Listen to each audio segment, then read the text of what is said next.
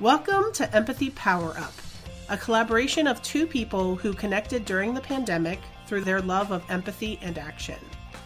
Two people from very different backgrounds helping each other find ways to love themselves, understand their experiences better, and help reverse the rise of narcissism and the divides in our communities.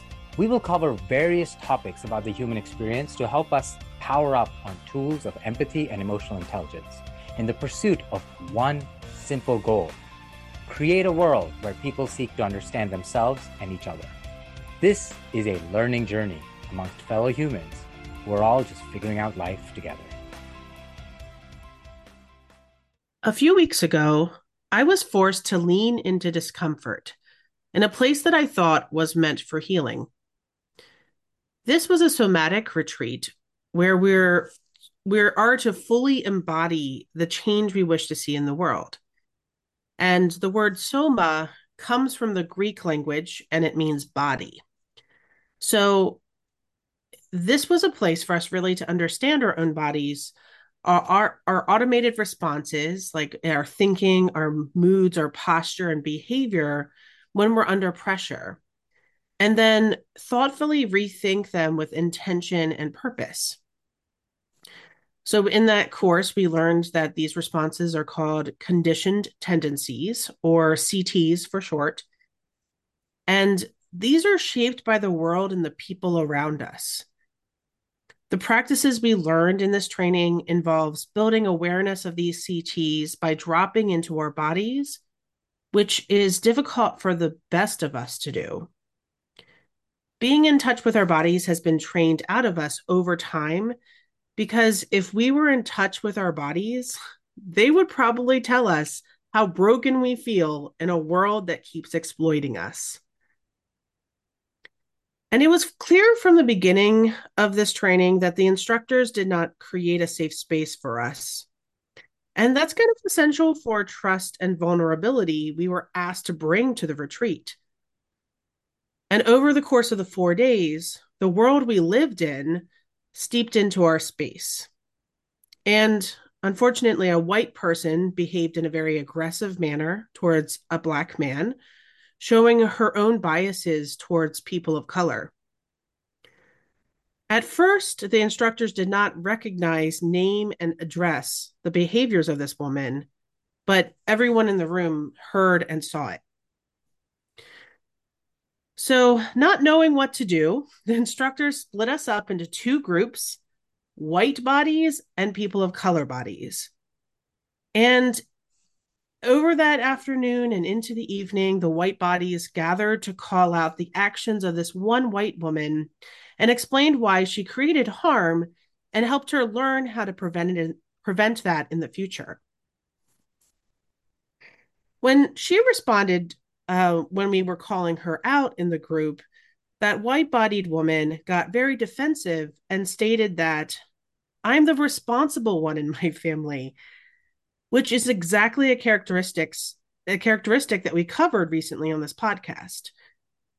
And as the days unfolded and I offered up some resources to help her on her journey towards anti-racism that has helped me on my own journey, you know we we got to learn a lot more about each other. Um but at the as the days went on it was messy it was complex it was uncomfortable.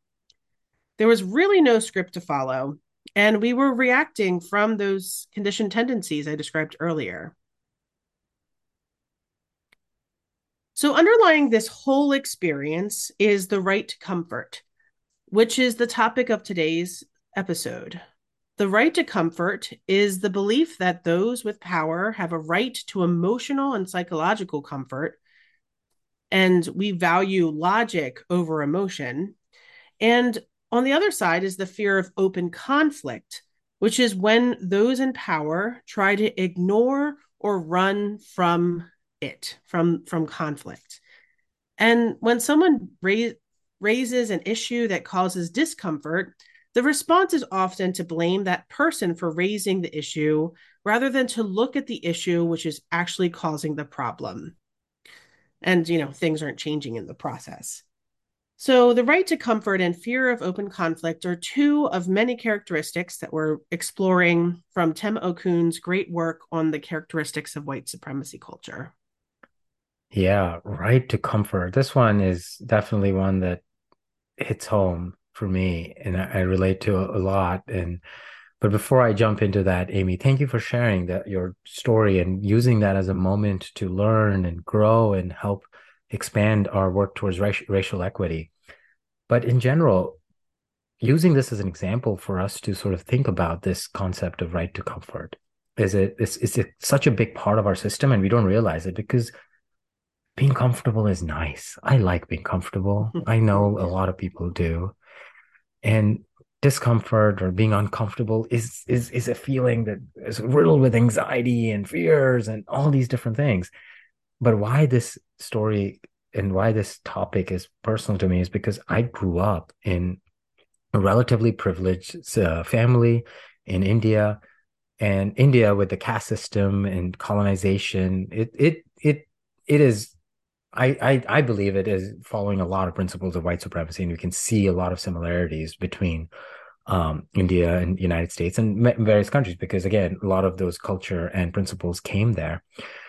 And I remember I was one of those people, and my mom uh, role modeling my mom's behaviors and following those where I'd be the one like call your manager, right? Like b- because something they did was uncomfortable to me.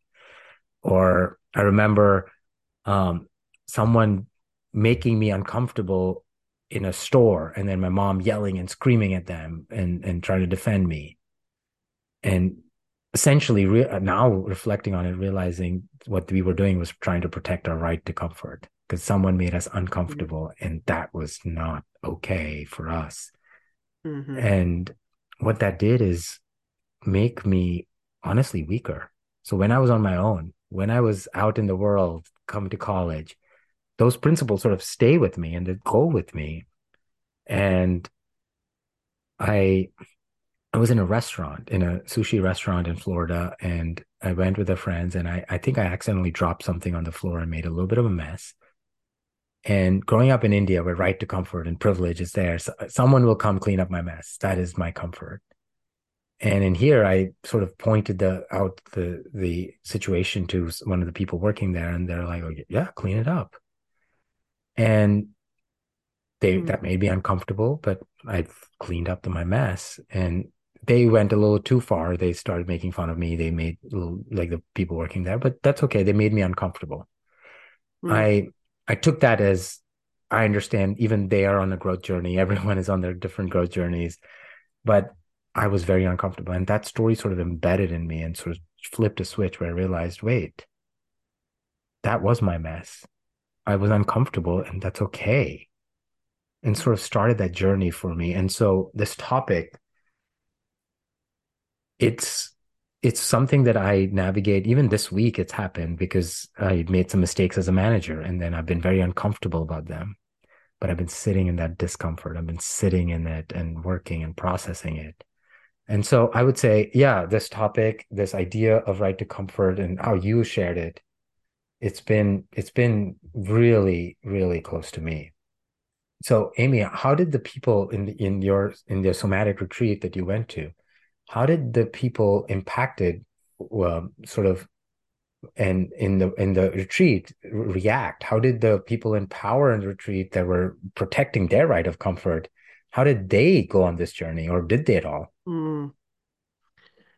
yeah yeah i think there was that lack of trust you mm. know that's a big piece that was happening there and and like that safe container um and in the in the few days that we were there um this uh the the black man i mentioned earlier it, he was such a advocate for himself you know mm-hmm. and and i i was actually i was just amazed at how he stood up and he was like you know what i from the beginning from day one he was like you know i feel really uncomfortable here at mm. being in this room with uh, you know, in the course, I think it was poorly designed because they put white bodied people who are just starting their journey mm-hmm. on, on in various ways in a room with uh, people who are trying to change the status quo. Mm-hmm. And so he he was saying he was like I came under this idea that we were all here to change that status quo of Mhm. um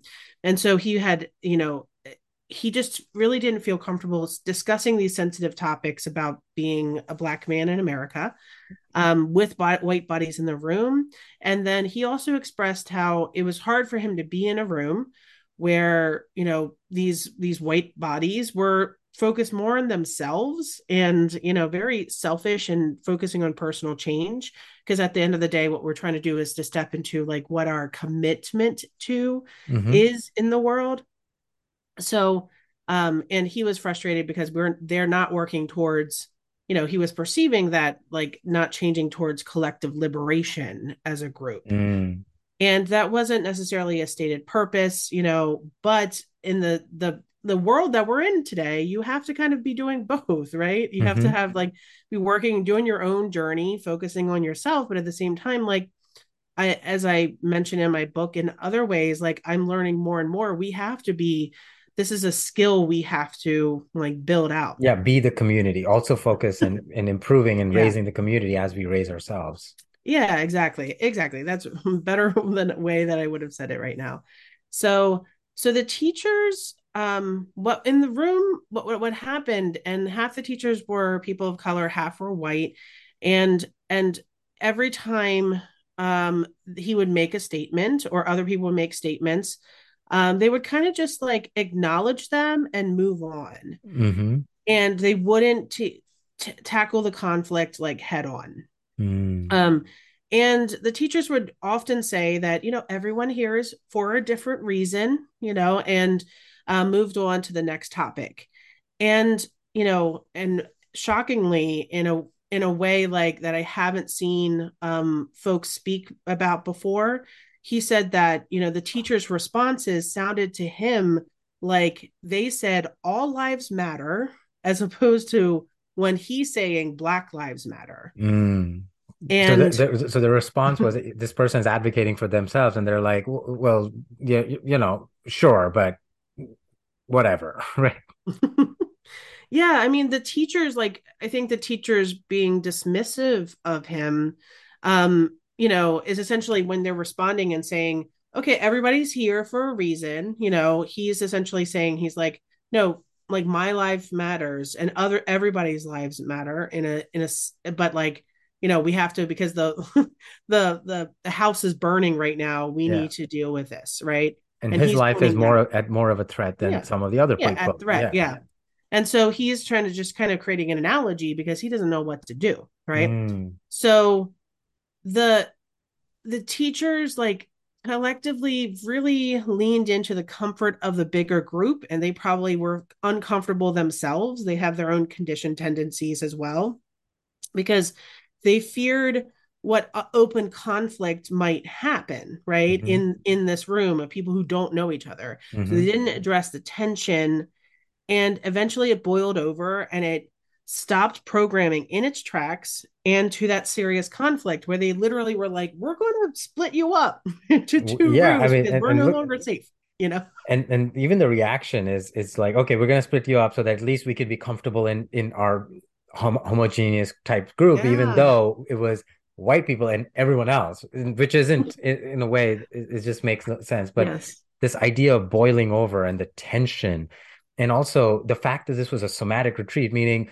to get in touch with our bodies to listen to our bodies and listen to that Mhm. discomfort which is such an important part i think of this idea of unlearning the right to comfort unlearning that i have to be comfortable at all costs that's how i see this the Mhm. this show up is like my right to comfort is is more important and regardless of everyone else's comfort or everyone else's life and that's what this, Mhm. where why it shows up as white supremacy it's okay to be comfortable we're not saying don't be comfortable but when your Mhm, comfort mhm. is at the cost of someone else's when it's at the cost Yeah. of someone else that's the problem that's Yeah. what we're trying to address and that's what's happening because uh it's it and that's we see that in in the legislation that's been passed for against trans people. Because Yeah. it makes them uncomfortable. I'm going to pass a law to so you can't be you so i can be Mm. comfortable. Hmm and it is in a way this is a microcosm of what's happening in our yeah. in our society right? Like in a small way a much smaller way yeah. Yeah and and so mm-hmm. i think this this piece whenever we see laws where it's trying to be masked as protecting children or protecting certain way we need to understand what is behind it and we're seeing that in florida we're seeing that in all these laws with in tennessee where they're passing anti-trans laws even though the science and the doctors are saying no this is harmful because the people in power want to remain comfortable because they don't mm-hmm. want to deal with the discomfort and understand and listen to their bodies and follow those feelings because it's uncomfortable. And that's where mm-hmm. it becomes a supremacy issue. Yeah. Yeah. So and, yeah go ahead. No it's just blocking it's really blocking us from from feeling and dealing with the issue at hand you know? Yeah.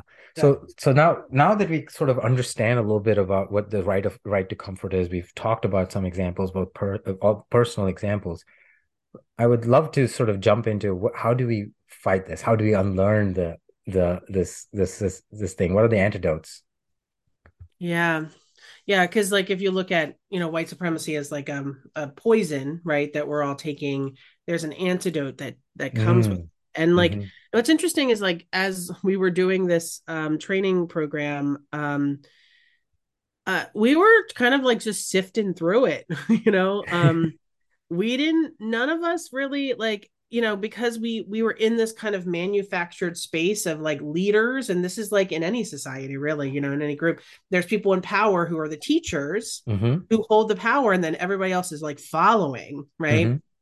and so it it created this manufactured place where the people in the room didn't like me and other people like when the tension happened we felt it but then the teachers kept going so we just kept going with the teachers instead mm-hmm. of us standing up and being like oh like raising our hand being like that was not okay right mm. and like that that one man the the black man that i talked to uh, talk about like he literally said something anti-black just happened and i need you teachers to see this mm. like it got to that right and so but like very rarely in our world does this actually happen you know when when somebody actually says something you know? So um we so i think i think what's yeah. what's interesting and it's important is i think this is this is reality. Even like people well intentioned people who are working on growth who are working on trying to be uh, anti-racist and building racial equity you shared like in that group because of the power dynamics it was difficult it was uncomfortable it was tension filled to stand up and speak up and i think we need tools so that we can be a little bit more better prepared. I think it, it comes down to being a little bit more intentional and better prepared. Yeah.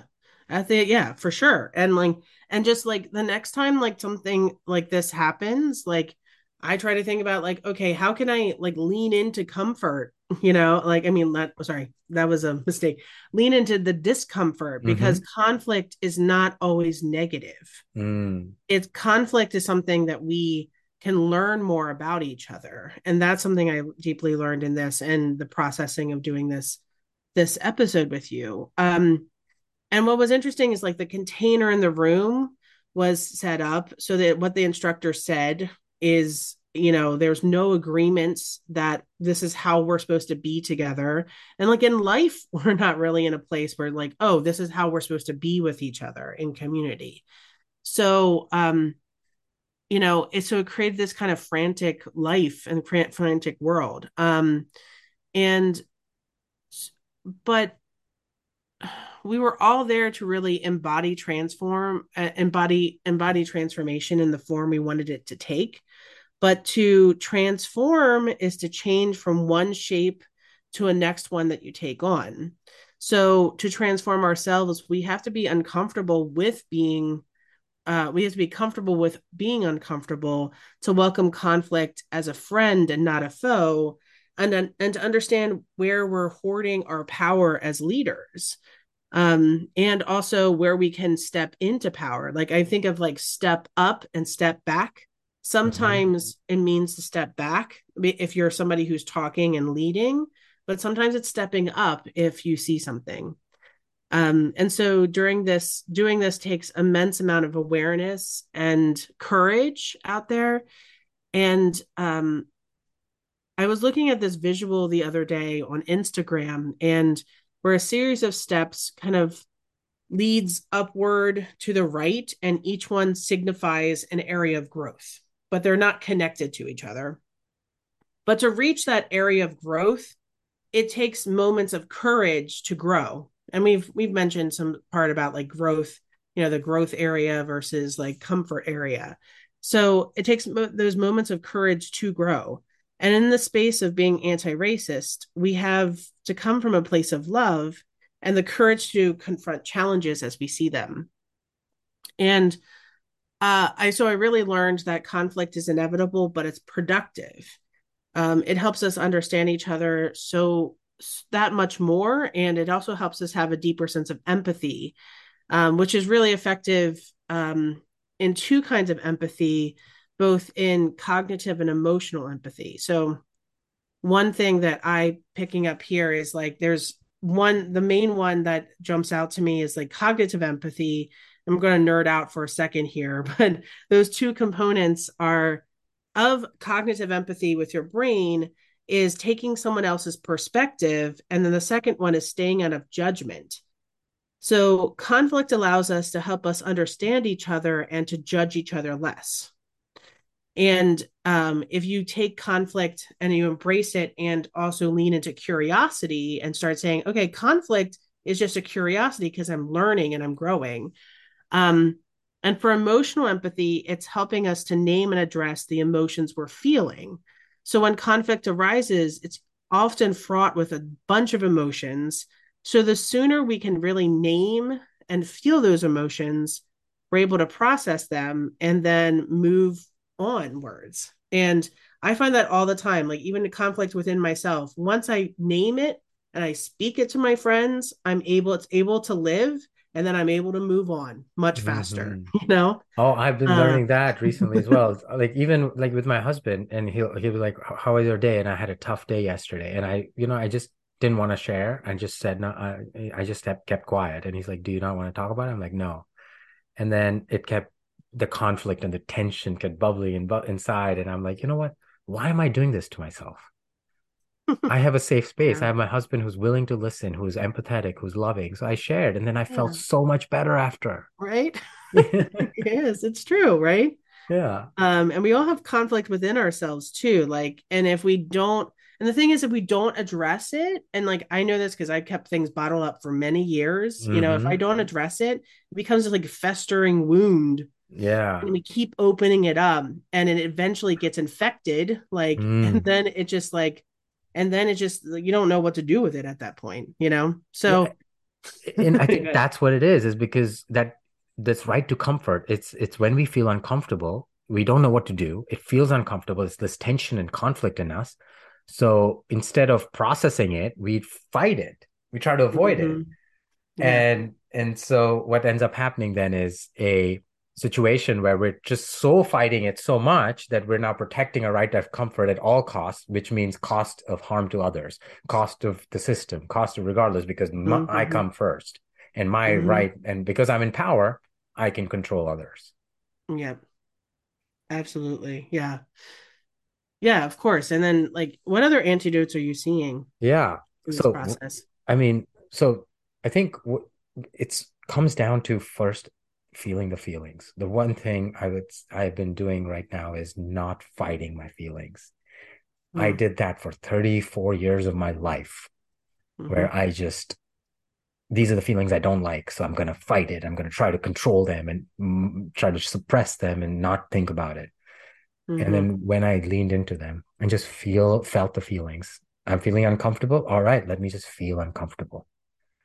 It became better and better. Number one feel those feelings get in touch with the body listening to my body i didn't realize my body knows more before i become aware my body is signaling giving us all these signals that un- discomfort is a signal that i need to look at something and do something about this because it's something because our body is processing better uh, faster than i am aware of the meanings and the understanding of it And when I was fighting it, was what, what I was doing was not listening to my body, not listening to myself.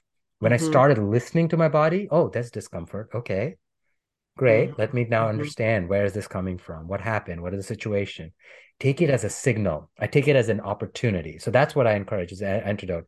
When we feel that discomfort, let's take it as a signal. To put our and make sure it's a difference between feeling unsafe and feeling uncomfortable. When mm-hmm. we are feeling mm-hmm. unsafe, let's mm-hmm. try to remove ourselves to make ourselves feel safer. And we yeah. we have to separate the fact that there's uncomfortable and there's there's feeling unsafe. And those are two separate things.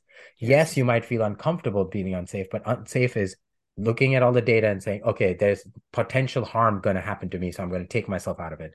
But mm-hmm. taking a signal of I'm feeling uncomfortable because something happened, but no, no harm is coming to me as I'm just uncomfortable. Yeah. That's the feeling we're feeling, leaning into it. Yeah, and, that feeling of like, of, of, and like what comes after that is having that awareness, but it's like right after that is that feeling of um curiosity you know? Yes you have to the, get curious about it yeah. The intrigue that comes in um and the curiosity that's the next step. Let's lean into that. Be curious and and understand where is this coming from? What is causing this discomfort? And we humans we like control. Life likes control. So one of the things we do is we end up trying to find control by by like the you know the situation i don't like the phrase karen but people who react badly in situations they're trying what are they trying to do is get control right at the end of the day because they're like call your mm-hmm. manager because this happened to me or i'm going to call the police because that's their form of control mm-hmm. but what if mm-hmm. we flipped it and put looked inward how do we find that take control of the situation take responsibility okay without having any expectations on anyone else. Because we see that, oh, like, oh, they should have done it better. I wish they had done this. All of that is just unsaid, undiscussed expectations that we somehow have put on people. Mm-hmm. And then we have these expectations. So instead, we're like, okay, what is it in this situation I could have done different? What are the things I can learn from this? And and how do I make sure that in the future I'm better prepared for similar situations so that I don't feel this discomfort and it mm-hmm. and then and the more we do it's a cycle. We become more and more comfortable with discomfort. So first it's taking that mm-hmm. signal. When our body giving us the signal take it in. Listen to our bodies. Take it as an opportunity. It's an opportunity to learn to grow to lean into that curiosity that intrigue. And then the third thing is making the choice. It is a choice for us to lean into those feelings. It's a choice for us to learn from that. Take responsibility. And if you, mm-hmm. it's just really simple those three things we like freedom. Humans like freedom. it, when I did this, I have never felt freer and more empowered mm. because now I know I have the tools to take any kind of discomfort that comes through me. I know sure, initially, yeah. first, it's going to be hard. I've accepted that it's not going to be easy. mm-hmm. And if we want it to be easy, well, that's a whole other conversation we'll have. But it's going to be hard. It's yeah. going to be, it'll take time why are we in a rush? We talked about one of the systems of white, white characteristics of white supremacy, always being yeah. in a rush. What's the rush? Let's take yeah. the time. We have all our life. And mm-hmm. then take the time to process, lean into it, find a music or whatever comfort we have physically so we can give ourselves the space to reflect and mm-hmm. then use mm-hmm. it as an opportunity and then go yeah. and make the choice to go understand what's happening mm. and what can we learn from this yeah and, one thing i'm thinking yeah. about about like when you're talking about that is like yes in a moment when we're when when we have like a you know you know i'm thinking like thinking fast and slow kind mm-hmm. of um, mm-hmm. behavioral science kind of mindset is like daniel kahneman kahneman mm-hmm um, thinking fast and slow. Um, but like we have this reptilian brain, ah. we're, we're, reacting, right? Yeah. And then there's the slow part. The thinking slow is like the rest of the brain, and I can't remember the name of the of it right now, but but you know it's that that brain where it's like slower like you would you, we're always reacting so like um i yeah. think would it be like over time i'm assuming i guess like over time like you retrain your brain. Right? Yeah, that's what's happening. That's yeah. what's happening. It's like learning to drive a car. When I first started driving car, my instinct was not to go press the brake, so I would get into an accident. But then we do. The more we do it, our body naturally just goes and presses the brakes, mm-hmm. and and so the signal. One some of the signals we see is it's a negative in this reaction. The first thing, if that's something negative, if we're feeling I'm a terrible person or I'm a terrible boss or if I'm a terrible parent, those are the negative feelings that the system has put into us that we are trying to avoid.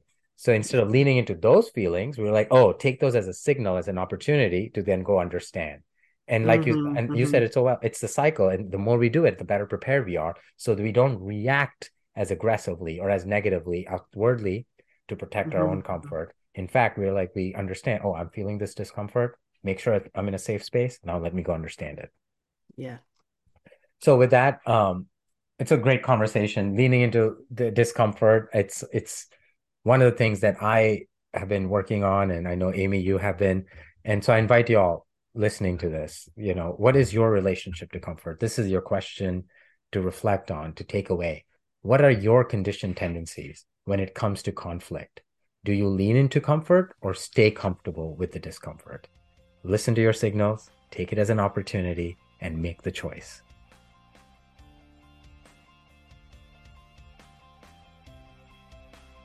Empathy Power Up is produced by Amy J. Wilson and Kevin Shah, two people who bonded over their love for creating a deeper sense of empathy in the world. You can reach Amy at Real Amy J. Wilson and Kevin at Shah Kevin.